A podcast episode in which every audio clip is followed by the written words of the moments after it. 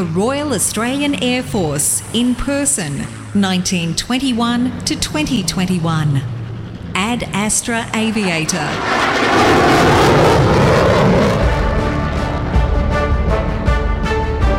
This is a series of podcasts recounting the personal stories of veterans and their families. The narrator is Gareth McRae, OAM.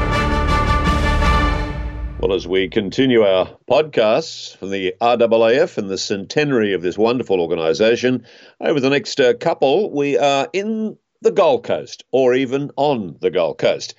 And first up is former Wing Commander Peter Spurgin, retired. Now, Peter has had a wide variety of Air Force operations, from flying fighters in Malaysia and Thailand to peacekeeping operations in the Sinai Desert, and lastly, with Careflight.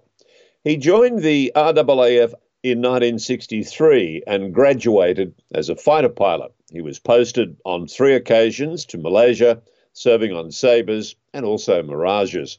Pete also served in Ubon, Thailand during the Vietnam War on fighter alert for incursions from Vietnam, Laos, and Cambodia, and was also on fighter duty during the Indonesian confrontation. In 1970, he completed the sought after fighter combat instructor course, but then in 1974, he had a huge change of direction and was posted to Huey Choppers. He served with the United Nations in the Sinai Desert twice, one as Commanding Officer Austair, UNEF 2, and for the second time with multinational force and observers, both involved with Huey helicopters patrolling the Sinai Desert.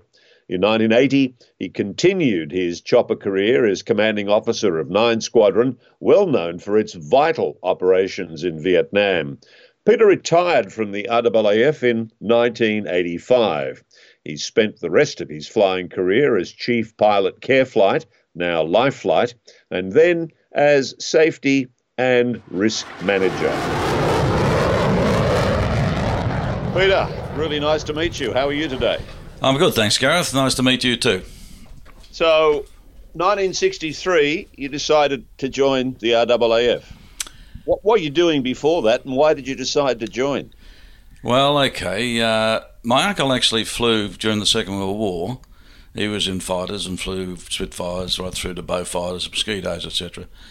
And I guess that was quite an influence for me. Uh, and uh, anyway, uh, as it turned out, I, I did develop this this ambition to join the Air Force uh, quite a, at quite a young age, I suppose.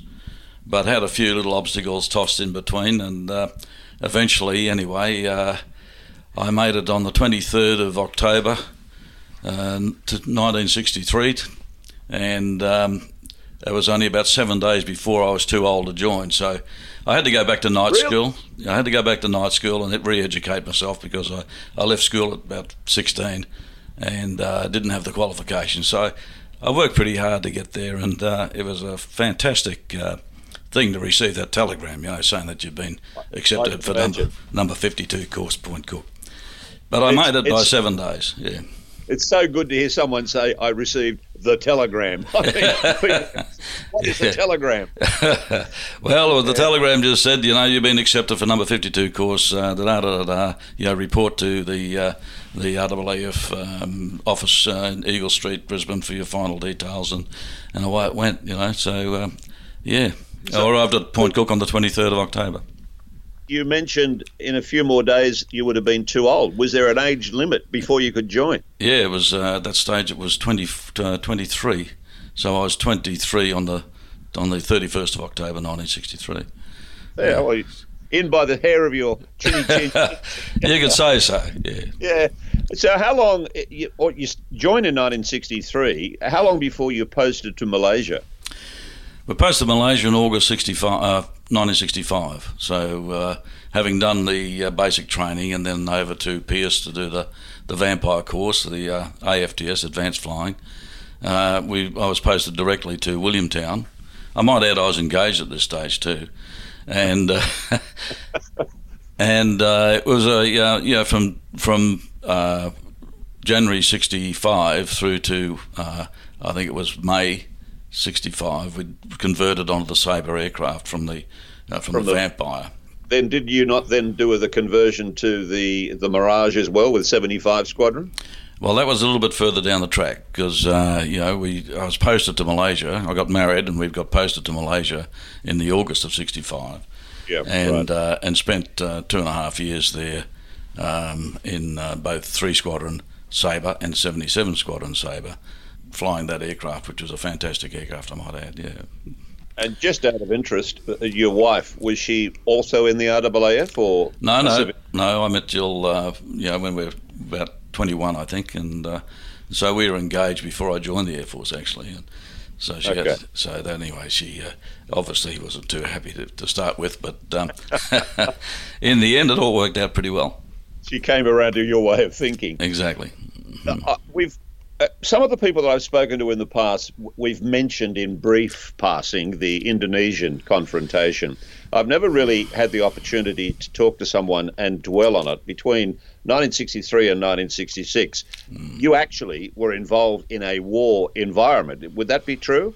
Well, yes. Uh, we, when I first arrived in uh, Butterworth, uh, we were still standing full alert, uh, dawn to dusk alert on the end of the strip uh, fully armed, ready to go. Uh, never happened uh, because you know was, things were calming down in, in 1965. Yeah. But um, you know that was uh, that was part and parcel of the deal. And in fact, I remember that uh, also there was uh, a call out when very soon after I arrived actually for all squadrons. We had three squadron and 77 squadron sort of co-located, and the full the full uh, com- component of those two squadrons was called together and given a briefing on uh, on an airstrike that was going to happen. We thought. Uh, right. in Indonesia, but it never did. It was all called off at the at the last moment. So I mean, it was a war environment. Definitely, it was a, uh, a situ- situation that you know was developing. Under, were you under Australian command or British command? Uh, we were under Australian uh, at that stage, as far as I knew. Um, but uh, the British were still in, in, in control of the airfield. But sure. uh, but I believe we're still in, under Australian command. Yeah. Well, let's focus then on uh, the, the flying. What were you flying? You talked about weaponry. What was the weaponry? What what was the equipment on offer to the RAAF personnel during that confrontation, even though it was almost over? Okay, well, we were uh, fully armed, uh, say, on, on the ORP. We'd have uh, the requirement to be airborne within three minutes. Uh, we're fully armed with Sidewinder missiles with uh, 30 millimeter uh, cannon, uh, 240 rounds of uh, 30 millimeter HE uh, rounds.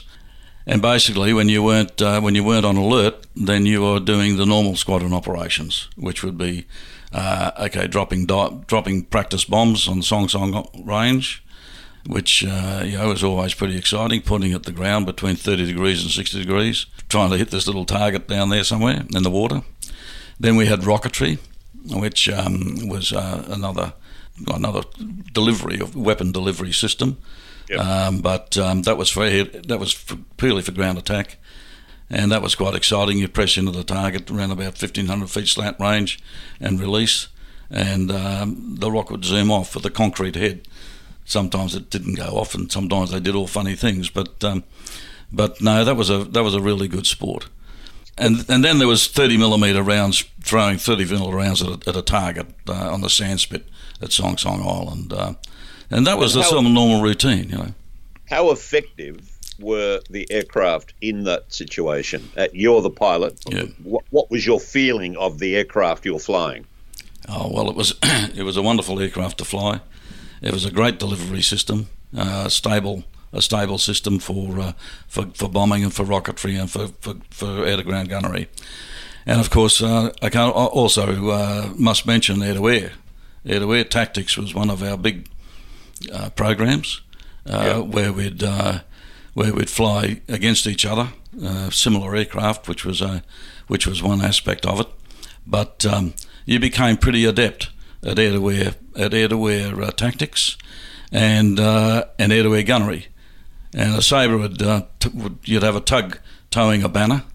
The banner would uh, disappear out into the uh, Malacca Straits, and uh, then we'd formate, uh, for usually four aircraft at a time, and then fire on that banner in a pattern that would you know, just a straight line pattern Right. Um, and so it all coordinated. If you uh, you know you couldn't get out of place, you had to you keep coordination, keep uh, the other people all uh, visual, and uh, make sure you weren't going to hit anybody, of course, with the rounds you're about to fire. Who were the other nationals involved while you were there in the late 1965, apart from Australians? Well, there were the the English were there uh, flying the uh, Javelin Javelin aircraft out of Butterworth. Uh, they were a bit of a strange aircraft, but um, In what way, Peter? In what way?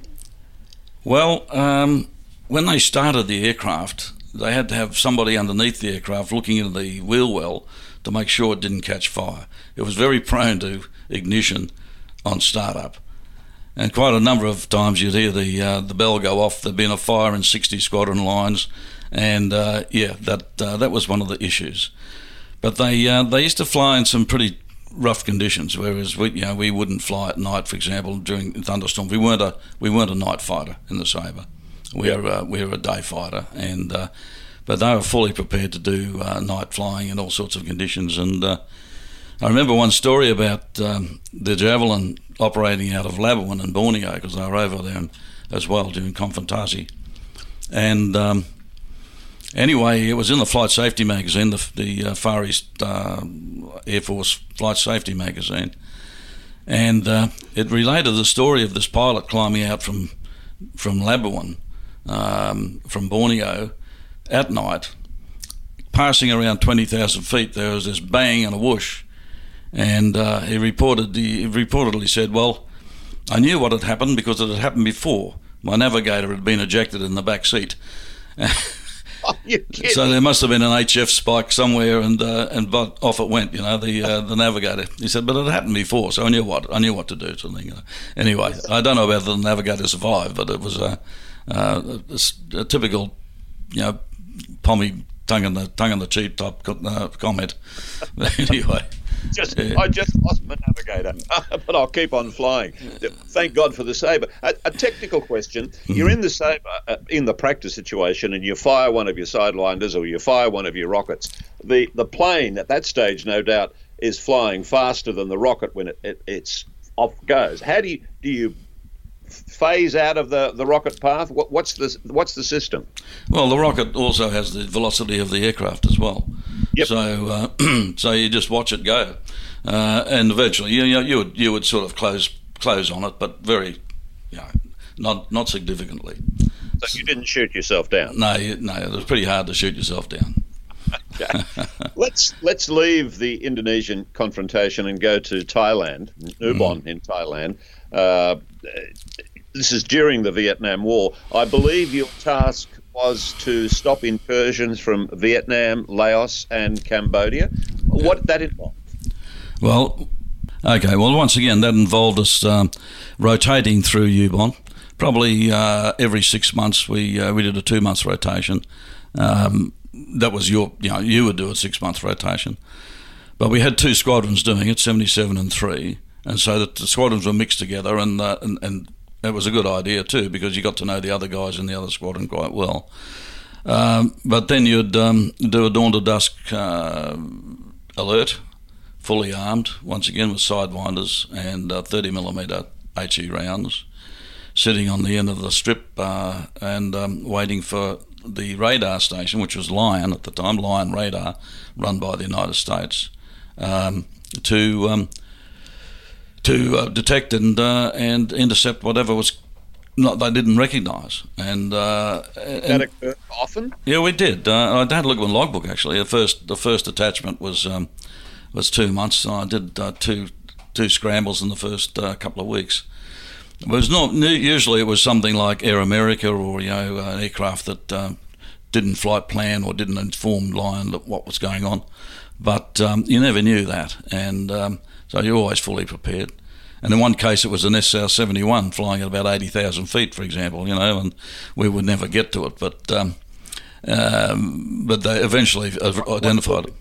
So, Rob, what sort of aircraft was that that you're going to use the letters? SR 71, it was a, uh, a, a spy machine, basically. It was flown by the United States Air Force and Okay. uh, high over 80,000 feet plus over Vietnam, um, coming back. And uh, anyway, the F4s were coming back from the uh, from a strike in North Vietnam, and uh, and they jettisoned their, their load and uh, and tried to intercept it, but uh, it was way up there. But it identified they identified the aircraft, and yeah, we, we yeah. were we were circling down at about twelve thousand feet, waiting for something to happen. Um, but uh, it, anyway, so we went back without. I, I'm interested to know to, to prevent incursions from Laos and Cambodia. Would they have been uh, communist incursions? Was that the was that the thought? Oh yeah, the thought was that uh, the borders of Thailand weren't weren't uh, necessarily secure. Uh, the border from, from, Cambodia down south and from Laos. In fact, Laos was uh, wasn't a friendly country at the time, as I recall. And um, uh, yeah, anything could have happened basically. Uh, we, we were yeah. right on the right on the Mekong River, which was yeah. on, on the border, you know, of Laos and uh, and Thailand. So we I, I've often heard various people I've spoken to in the past when they're talking about Vietnam saying they weren't allowed to cross the border into Cambodia. Mm. What would have happened if that, even if by accident that had happened? What what were the consequences? Well, I don't think very much. Um, it might have been a diplomatic issue, but um, uh, and I think it did happen by mistake on the odd occasion. Yeah. But uh, but really, it, uh, it there wasn't there wouldn't have been much repercussion uh, as far as uh, we were concerned, anyway. You know. Fair enough. I, I want to know. I want to know about your your fighter combat instructor course uh, before you get into Huey's. What was what did that involve, and was that your choice or someone else's choice? Well, no, it was a uh, it was a nomination, I suppose, to, to do the course in the first instance.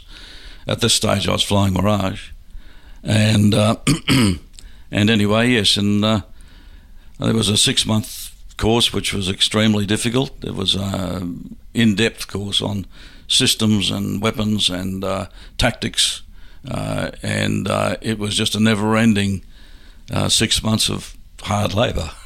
Right. Um, but at the end of it, um, it was uh, I did some inst- did instruction on uh, uh, at OCU converting other pilots on the Mirage, and then was was uh, posted to 75 Squadron Butterworth again.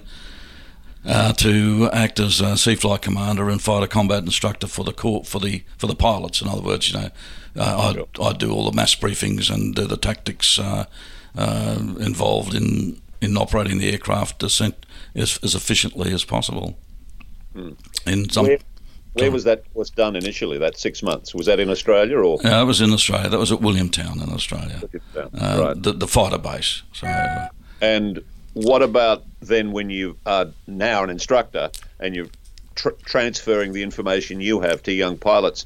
What, what was that like as an experience? I mean, virtually a teacher. Well, yes, you were. You you were, you were instructing uh, ground school. Various. Uh, you became a little bit more in, informed on things like weaponry uh, to pass the knowledge across to the young guys coming through, and also and also aircraft systems. And, and my mine was the fuel system. I I really uh, got to know the engine and the fuel system quite well, and so that was my area of expertise uh, uh, to instruct in the the young fellows coming through. And then, of course, you became the tactical expert. So when you went to the squadron, you um, well, the first thing I was asked was to, to improve the bombing average of the uh, of the squadron, which involved um, um, actually employing a different system of, of, of entry into the uh, into the into the dive angle, and um, it proved to be quite ac- quite a, uh, an accurate uh, method in those conditions uh, in the in the tropical tropical conditions. So um, so yes, and I was also test flying aircraft and what have you. Let me just, just stop you there. That this system that you introduced in in the tropics. Uh, what was it before? Remember, I'm not a member of the Air Force, so therefore okay. I understand the jargon. What was it before, and what did you suggest as changes to it? Mm, okay, well, the bombing average is around about 120 to 150 feet uh, from the you know from the target. So in other words, they triangulate where the bomb landed after you dropped it, and uh, from, we had a, a, range hut. People in the range hut would then assess the, the distances from the target for the of the bomb once you dropped it. The the uh, the average was 150 using a technique they call the drift technique, which was say you'd roll in at say ten thousand feet, and Yep. you'd you'd let the aircraft come down, and you had to control the aircraft down to four thousand feet, drifting either way or the other, depending on the wind. Yep. So there was very little wind in in uh, in the tropics, um, generally speaking. So all that time in the dive was time you had to try and control the aircraft, and uh, and you could get a little bit out of phase with things. Yep. The um, the uh, the other thing was it wasn't a very tactical to- sort of a weapon delivery as far as I was concerned. Um, if you if you um, imagine being X amount of time in the dive, people had X amount of time to shoot at you, for example, if that was the case. Yep. But if you rolled in at say six thousand feet at uh, and pull the aircraft around, you could come to a, you could get that sight picture that you needed very quickly and drop the bomb very quickly and and, and go very quickly. So it was least exposure. Mind you, the engineers didn't like it because you were pulling a lot of G coming around the corner and releasing the bomb. But we reduced the bombing average down to about uh, 60 something feet from by doing employing that, and uh, uh, and so anyway, that was one of the things that I had to do. I was asked by the CO to reduce the the, the, the bombing average, so I changed the technique, and I was able to do that. Whether or not you'd, whether or not. What was the argument like with the engineers then? If they were saying you you've got these extra G's, I mean, you obviously won the argument. What did you do to win the argument? Well, we didn't take too much notice of that, but in, in the in the end, however, they introduced these uh, microfails, I think they called it, which they uh, which they believed um, would be, uh, and, and and they're quite, probably quite right too. But the um, the in peacetime, the aircraft uh, suffered a bit too much, too many G uh, too for too too short a, a period, you know. So um, I believe that they they uh, they changed the system back to drift drift technique again. And uh, but anyway, I was out of there and I joined helicopters. this time. what what you demonstrate, Peter, is is the, is this larrikinism about uh, people in the defence forces, and we respect authority, but we'll push the envelope a little bit. I mean, is this is this what you're saying? Well, you know, I mean, we're supposed to train for uh, for what we're going to ex- be exposed to, and uh, you know, and in uh, in all essence, you don't want to be too long, sort of mucking around in the in the in the bombing pattern, uh, dropping bombs on somebody who's trying to trying to shoot you down. So. Yeah, I understand. Why did you change from fighters to Hueys to helicopters? Well, I think uh, I didn't do much about it. I was uh, I was quite ensconced in the fighter world, and I remember my CEO calling me in and saying, "Well, suppose I got good news and bad news." I said, "Well, let's have the good news." And he said, "Well, you posted back to Australia," and he said, "But it's to Five Squadron." I thought, "Five Squadron? They must be they must be creating another fighter squadron." but but I knew Nine Squadron. I I knew about Nine Squadron in Vietnam, but I, Five Squadron was another squadron that um, in in Australia. This is how tunnel vision we were, I suppose, in in fighters. But um, uh, Five Squadron, no, I'd never heard of it, and um, you might be surprised, but anyway, that's the way I felt. I thought, "Oh, what is it? He said, well, it's a helicopter squadron. Tra- helicopter training squadron, and you're posted there as of January uh, 19, uh, whatever it was, 1974. Oh, crikey, right. what have I done wrong here? Anyway, uh, it was quite a blow, to, uh, but I thought about it and I thought, well, maybe Ronnie Rafford's got some sort of plan there. Uh, and also, I must admit, another one of my friends who was an FCI with, with me on course, uh, we both uh, both graduated as FCIs at the same time. Terry Wilson was also posted to Five Squadron from as a as an FCI. So I thought, well, maybe there's a grand plan here. So we'll just we'll just suck it and see. And um, and so I ended up on helicopters. Yeah, good experience in retrospect when you look back. The actual helicopters. I don't mean where you ended up, but the helicopter itself. No, no, it was uh, it was great flying. It was it was really uh, uh, different, of course, but uh, it was cr- flying with the crew for starters, which was something that as a as a fighter pilot you never did. You know, you're on your own from Woe, Yeah. and uh, and so you had to uh, get used to a totally different environment, uh, totally different method of flying, but just as many skills involved. Even though it was low level, slow level, slow speed, uh, yep. operation uh, compared to fighters. Uh, it was a very demanding operation, and we saw saw a lot of the world very slowly, actually, in, in helicopters. Yeah, that's an interesting way to put it. Mm. Um, although uh, we we go to October, I think October 1973, and what's happened what happened in 2021 in the Middle East in May of 2021 between uh, Israel and Hamas. The Middle East has always been a hot hotbed. There's the Six Day War that occurs, uh, the fourth Arab-Israeli War, yeah. uh, and Australia gets involved in peacekeeping following yeah. the ceasefire. Right. What did that involve? How how difficult was that? What are your experiences there? Because that's a significant event in history. Yes, well, uh, we were uh, assigned then to the United Nations as a uh, helicopter unit, the um, uh, UNEF, United Nations Emergency Forces, and uh, we had uh, six aircraft to then to uh, allocated to an area called Ismailia, Ismailia Airfield, and Ismailia town on the Suez Canal. I don't know whether you know the Suez Canal very well at all, but it's sort of halfway down the canal, and um, we we operated there in support of the um, of the armies, army battalions that were posted throughout the Sinai Desert.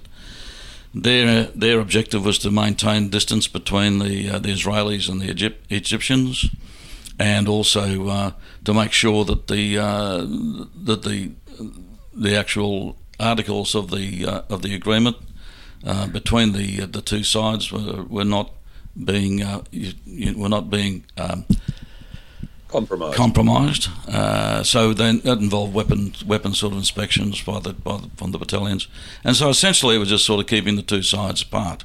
Um, and we were, we were we were involved in in doing uh, reconnaissance and resupply basically uh, of the contingents that were down the uh, down the Sinai Sinai Peninsula.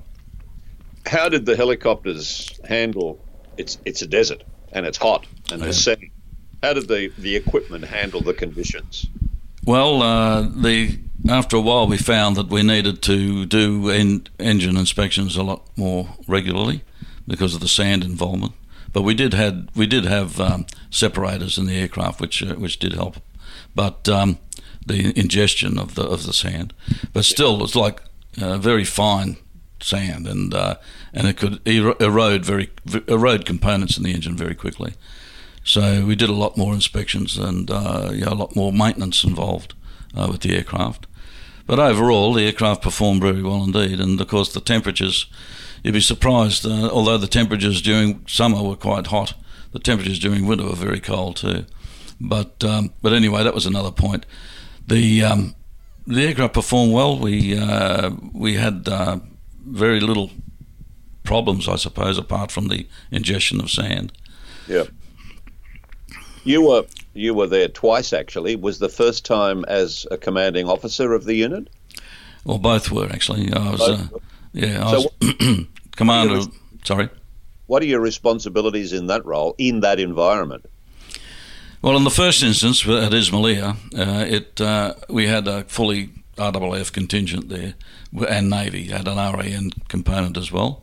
There was a total of about 50 of us, uh, which included the pilots, crewmen, engineers, and support staff, uh, such as cooks, for example. We had uh, we had the finest uh, finest little cafe, cafeteria on the on the Suez Canal, and uh, it was a it was a quite a quite a um, uh, a popular place to be for the other, for other contingents to come along too. Although it was very small, we would entertain we would entertain contingents, uh, some people from contingents there on a regular basis. But anyway, um, the uh, just well, I was just like a CO of a squadron basically, uh, plus liaison with the United Nations uh, Force Commander, who was um, uh, a guy by the name of Rais Abin, an Indonesian actually but you know, generally speaking, my, my my involvement was to make sure that we we could we could um, operate as we're supposed to operate, and uh, and and uh, discharge the uh, the responsibility of uh, of the United Nations requirements. You know, isn't that amazing? Uh, in the '60s, Australian. Uh, there in the Indonesian confrontation. Mm. Here we are in the 70s, a decade later, yep. and it Indonesian. Uh, it's just history is is remarkable. Were you under is. Commander Hedley Thomas? Uh, Hedley Thomas was a uh, was a commanding officer when I was a uh, when I was a, a flight commander in Five Squadron, and Hedley was the first guy up there. Hedley was the first um, commander of the uh, of the UNEF of the UNEF uh, contingent. Yep. And uh, and so yes, I knew Hedley quite well. Uh, what's it like? You're there under the auspices of the United Nations, and that's involving all nations. What's it like the intercooperation between the various contingents that were there as peacekeepers from different countries? Yes, well, we had the we had the Swedes, we had the uh, the Finns, we had uh, uh, a small Russian contingent, we had uh, Poles, we had Dutch, and uh, and it was very interesting. We were we were um, were all very well received, and everyone was um, uh, very friendly, and we had no difficulty at all with with any of the contingents, even though some of them we might have you know we might have uh, been quite foreign to us. But they could all speak English, and that was one of the big factors uh, that made it a bit more comfortable. We were the only sort of um, single single language country in the whole in the whole uh, area. Actually, you know, um, we had to speak very slowly because people couldn't understand our the inflection. in fact, uh, in fact, you know, we used to talk very slowly to the uh, the Finns were very nice people, great people, and we used to spend a lot of time with the Finns because they're right down the end of the Sinai Peninsula. and we'd overnight down there. And I remember one night we were actually playing darts and we were playing with the Finns and we were speaking very slowly. And then all of a sudden we broke into our own vernacular. And one officer came up and said, Excuse me, sir, but what language are you speaking now? so, yeah. But no, we, we got along. We got along pretty well. We all sort of socialised, and uh, we'd, we'd have our cocktail parties, and we'll invite them to the to the Sinai Palace Hotel, and uh, yeah, it worked pretty well all in all. And what about the relationship of Australians, not the others, with both Israeli and Arab people that you were there to supervise? Yeah, well, yeah, um, I found the Egyptians uh, quite friendly you know, um, but they were more laissez-faire than the Israelis. The Israelis were pretty, uh, you know, they were on edge all the time. When you went when you went to Israel, everyone was armed, um, and uh, in Egypt, sort of, yeah, okay, they weren't they weren't as sort of uh, I don't know they weren't they weren't as aware of, of the whole situation in a lot of respects. You know, they were, they were sort of a bit more laissez-faire, whereas the, the Israelis were very um, very aware. They only had three million people, and everyone was sort of, uh, you know, they, they were ready to fight a war the next at the drop of a hat. Um, I think yep. the Israelis were very, very careful though not to uh, not to upset them in, in any respects when we were there. Um, sure. But uh, by the same token, um, you could never underestimate the Egyptians either. Yeah, you you must, in retrospect, Peter, you've been part of the Royal Australian Air Force, and it's now celebrating its 100 years. And you've been there in three key moments. You were mm. there with the Indonesian confrontation, you were there during the Vietnam War, and even though it's peacekeeping, it's still an important role. You're there in the Sinai between, well, the hotbed that the, the Middle East is. That must make you feel, I hope, very proud to be part of such an important organisation as the RAF is. Oh, very much so, very much so, uh, Gareth. Uh, yes, it was. Uh, it was a busy time, in fact, uh, a very busy time, and uh, I mean, not not only were we involved in, in, in the Middle East, um, but we're involved all around the place. Uh, in the helicopters, We're involved in New Guinea, also mapping into Indonesia and Sumatra. We were we were just doing um, army support in Australia, but a whole heap of other things as well.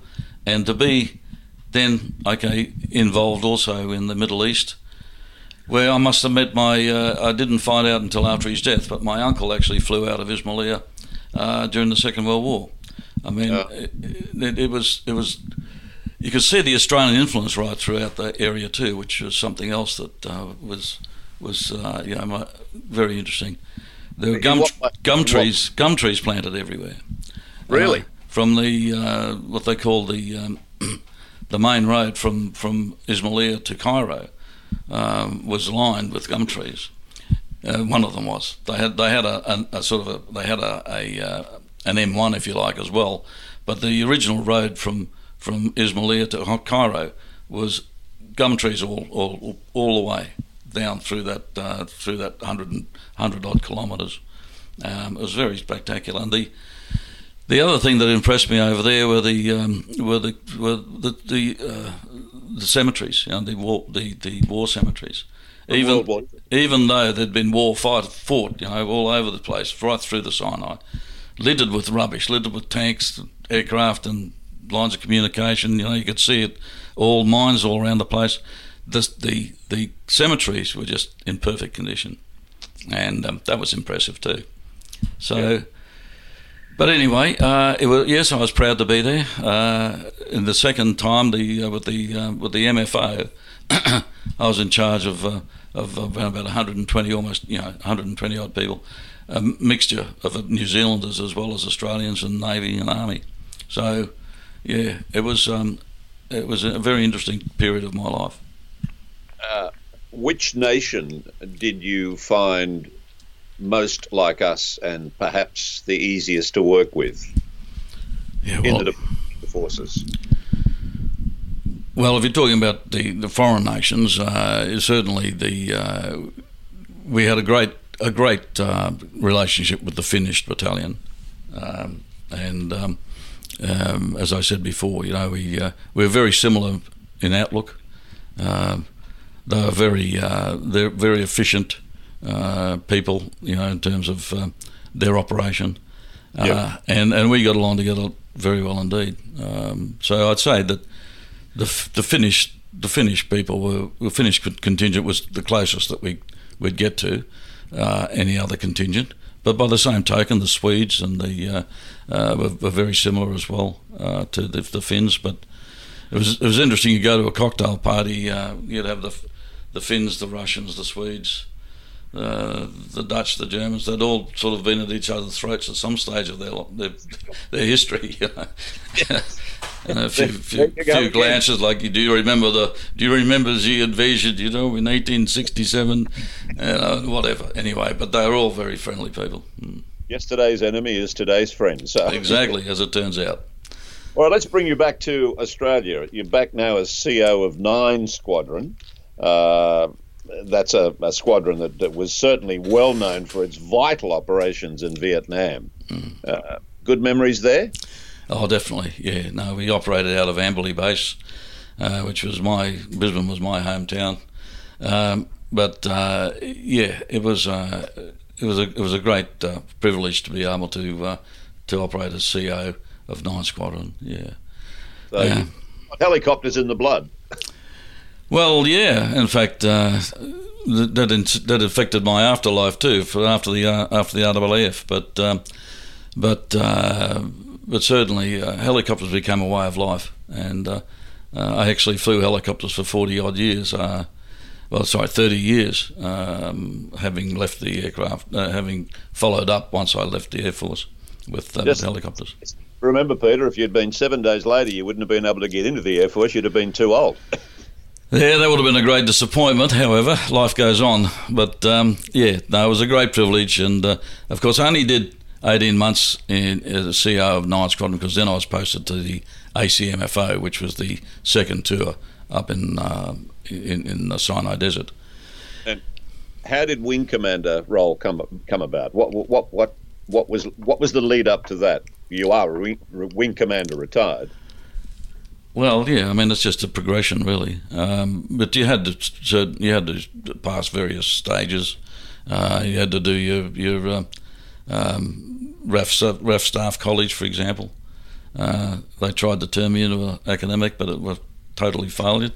Totally failed. Um, but then, but then, having having done the done the uh, the qualifications to become a wing commander was just certainly a matter of time. Then, really. Um, why, why did, well, not why, I suppose, you retired from the Air Force in what year and I, I want to get to your next stage with helicopters in just a moment, but I'm interested to know the the timeline around retirement. Well, um, it's never an easy decision, but uh, but I could see that.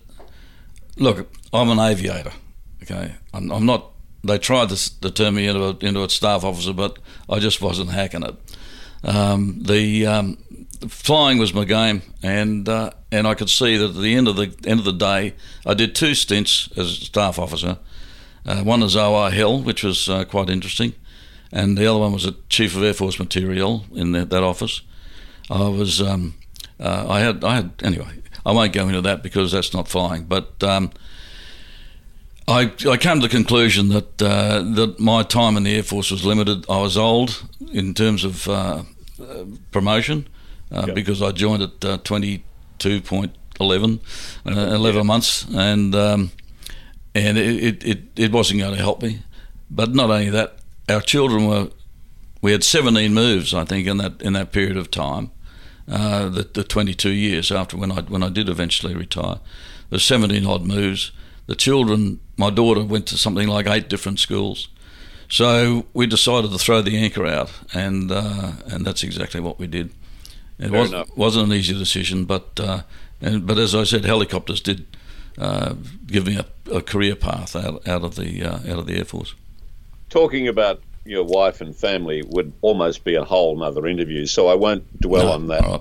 Made a family decision. That's that's fantastic. But now, or then rather, you're still with helicopters. Tell me about CareFlight. How did you get involved and why? Oh, you've heard about CareFlight. Okay. Um, yes. I didn't. I didn't expect this one, but um, well, having made the decision uh, to get out, we thought, well, okay. Um, we always wanted to come back to the area here. I was in the Surf Life Saving Association before I joined the Air Force. I was very keen on, on the beach, and so was Jill. So we decided we'll go to we'd, we'd have a would settle down uh, on the Gold Coast. So having done that, I had a friend, a good, a good mate of mine, who served with me. In fact, in uh, in uh, UNEF, uh, a Navy guy by the name of Jeff Vital, and, uh, and, Jeff was uh, operating in the Northern Rivers area with the with the helicopter rescue service down there. So he said, "Look, you might you might go and poke your head in the hangar up at Carrara, which is where the uh, Surf Lifesaving had their had their helicopter uh, operating. Actually, what didn't belong to the Surf Lifesaving, it was the Gold Coast Helicopter Rescue Service Limited.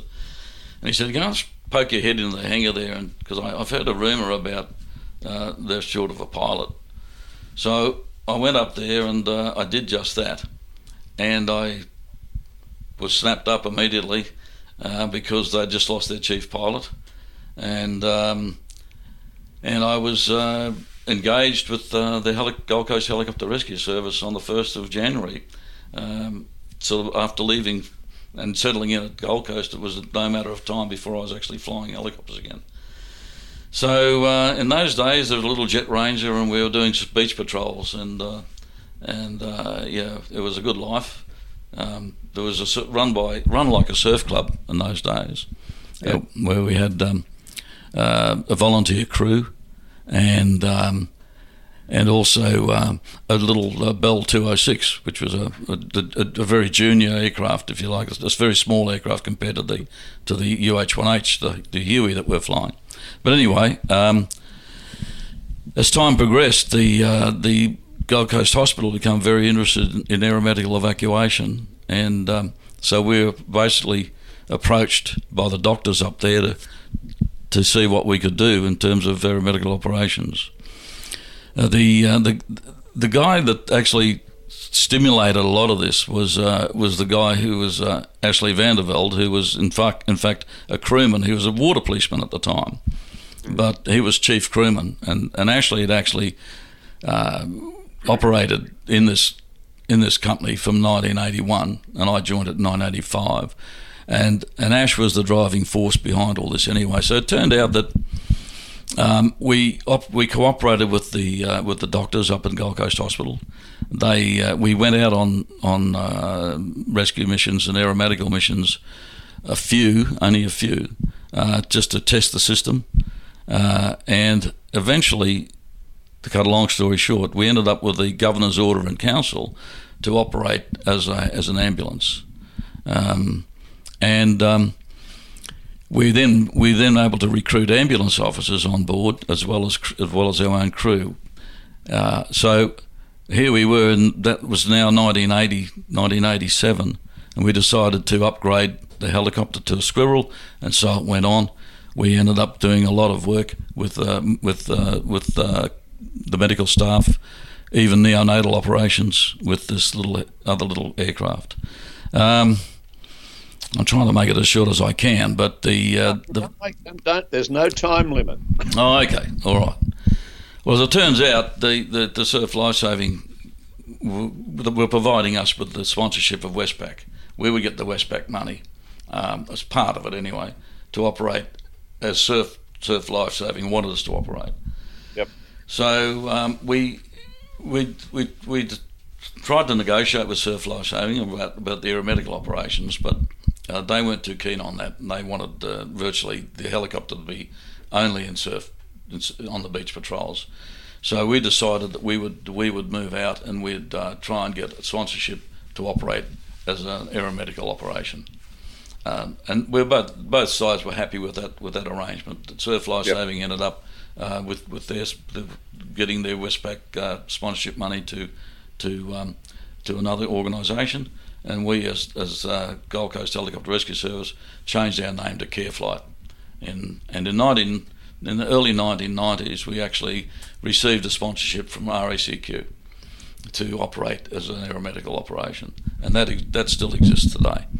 Um, the uh, it was an interesting procedure. We, we we actually we had enough money to survive up to a certain certain point of time, but the RACQ came in just at the last uh, last moment, and uh, we we were then on our road on, on, on our track.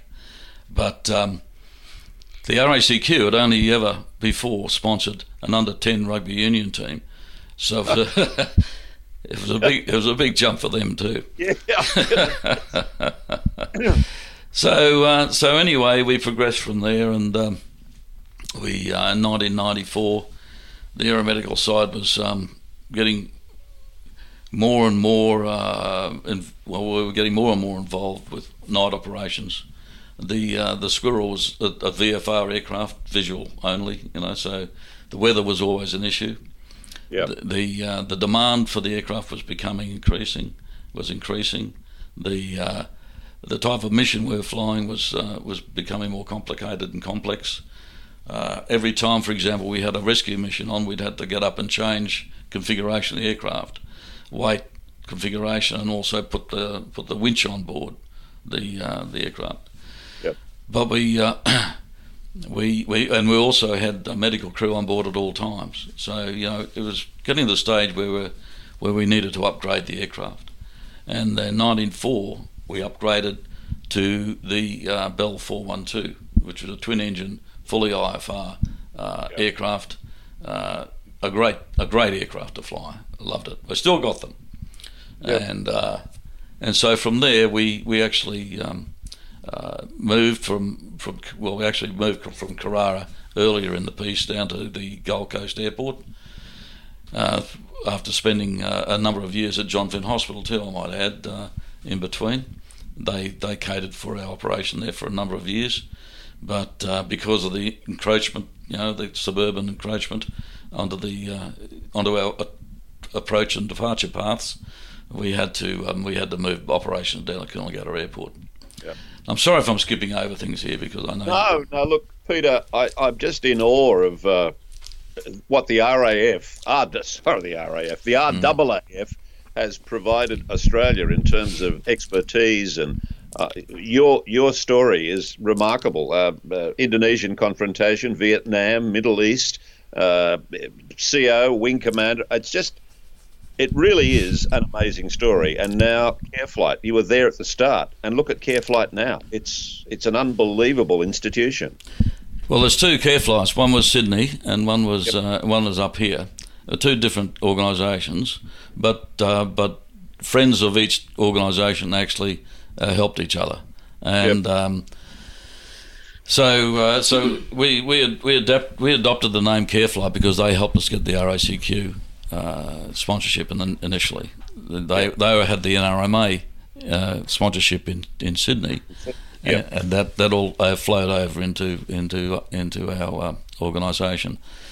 But um, but now it's called Lifeflight. I don't know whether you realise that, but they recently changed the name to Lifeflight, and um, and so when you see Lifeflight and Careflight, you realise that they're two separate organisations, whereas before it wasn't so. And are you still involved? No, I'm not. No, I, I retired uh, after 27 years uh, in in Careflight, as it was then. Yep. Um, so, and they've moved. They they moved base to uh, to um, to Brisbane. To for, there was one of the I think I believe it was a government requirement that they moved to Brisbane to centralise the operation. Well, look, Peter, thank you for sharing what is truly a remarkable story, and your family, your children, and Jill, they must be pretty proud of you. Uh, you're a remarkable Australian, and you are part of 100 years of history of the Royal Australian Air Force and what it has given Australia in other areas other than just the defence of Australia. So, thank you, sir. It's been a privilege and an honour to talk to you. Thanks very much, Gareth. Been a privilege my, uh, talking to you guys too. Thank you very much. Globally, the RAAF has between 500 and 700 people on operations every day, contributing to coalition operations, peacekeeping, and humanitarian and disaster relief. The RAAF takes pride in its service. It has a history of endeavour and sacrifice, which has won it a place in the hearts of all Australians and a position of respect among the armed services of all Australia's allies. The RAAF will never tarnish its record. It carries on in the proud tradition of Per Ardua ad Astra.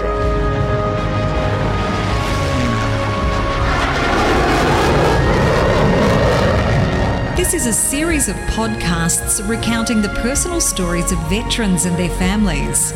Produced by Air Force Association New South Wales, which is a registered charity that focuses on the well-being of Air Force veterans and their families.